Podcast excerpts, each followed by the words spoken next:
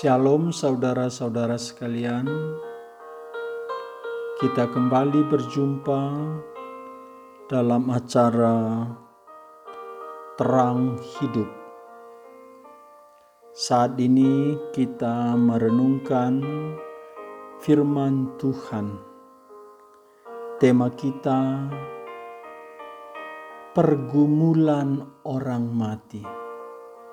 Ya, betul Tema kita pergumulan orang mati. Mati belum selesai. Mati masih bergumul bagi sebagian orang. Saudara-saudara mungkin belum pernah sadar mati belum selesai mati. Ada pergumulan lebih besar, lebih mengerikan, lebih menakutkan dari hidup di dunia ini. Demikian firman Tuhan berkata dalam Ibrani 9 ayat 27. Dan sama seperti manusia ditetapkan untuk mati hanya satu sekali saja, dan sesudah itu dihakimi. Sepanjang Alkitab, ada dua tempat mencatat pergumulan orang mati. Satu tempat itu di Injil Lukas. Injil Lukas pasal 16 di sana ada Lazarus yang mati di dalam Tuhan.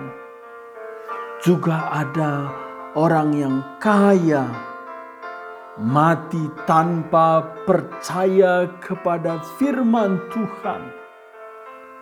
Orang kaya itu bergumul di dalam pergumulan yang dahsyat besar dia bergumul di dalam siksaan sengsara api neraka. Ini pergumulannya pertama.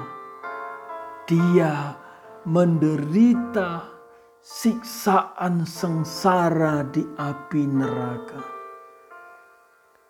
Kedua pergumulannya di sana, dia haus. Dia berseru kepada Bapak Abraham, "Bapak Abraham, Suruhlah Lazarus mencelupkan jarinya ke dalam air dan biarlah dia meneteskan ke ujung lidahku karena aku sangat haus di tengah-tengah siksaan api ini. Tapi Abraham berkata, tak mungkin, tak mungkin Lazarus melangkah ke tempatmu untuk meneteskan air. Dan yang ketiga, pergumulan orang kaya ini. Dia mengingat ada lima saudaranya masih di rumah, belum meninggal, belum mati. Orang kaya ini tak mungkin lagi berubah nasibnya tetapi dia mengasihi saudaranya yang belum mati. Dia ingin pulang ke rumah, memberitakan kepada saudaranya, "Ada neraka, mati belum selesai." Kedua tempat di dalam Alkitab dituliskan pergumulan orang mati itu di kitab Wahyu pasal 6 ayat 16. Di sini orang-orang mati di luar Tuhan sangat-sangat ketakutan. Ketakutan apa? Pergumulan apa? Pergumulan paling dahsyat bagi orang-orang mati dihakimi Tuhan Allah. Wahyu 6 ayat 16 berkata, Dan mereka berkata kepada gunung-gunung dan kepada batu-batu karang itu, runtuhlah menimpa kami. Sembunyikanlah kami terhadap dia yang duduk di atas tahta dan terhadap murka anak domba itu. Orang-orang mati begitu ketakutan dihakimi Tuhan Allah di dalam pribadi anak domba yaitu Yesus Kristus yang pernah mati di atas salib dan bangkit. Dia adalah hakim terakhir menghakimi setiap pikiran, perkataan, perbuatan manusia. Dan manusia yang sudah mati itu ingin lenyap hilang keberadaannya. Dia rela tidak ada, tapi tak mungkin. Manusia dicipta menurut gambar dan rupa Allah. Sekali manusia dicipta, manusia itu tidak pernah tidak ada. Manusia akan berada selama-lamanya. Tapi di hadapan Allah hanya dua orang berdosa dihakimi dan akan dijauhkan dari Allah selama-lamanya, dihukum di api neraka.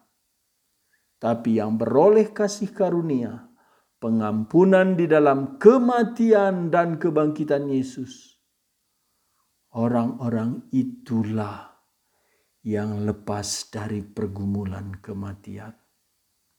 Saudara-saudara, jikalau Tuhan Allah memanggil saudara saat ini, apakah saudara-saudara sudah bebas merdeka dari pergumulan orang mati, yaitu tidak lagi dihakimi Tuhan? Hanya satu tempat di mana kita bebas dari penghakiman Tuhan. Jikalau kita datang kepada salib Yesus, kepada Yesus yang mati di salib, karena Dialah pengganti kita. Dia tidak berdosa, sudah dihakimi seperti orang berdosa Demikian 2 Korintus 5 ayat 12. Dia yang tidak mengenal dosa telah dibuatnya menjadi dosa karena kita supaya dalam dia kita dibenarkan oleh Allah. Renungan kita sampai di sini. Sudahkah saudara-saudara bebas dari pergumulan orang mati.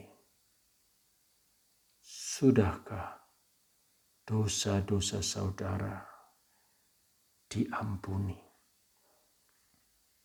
Roh Allah menolong saudara mengerti firman Tuhan ini. Dialah yang memberkati kita semua.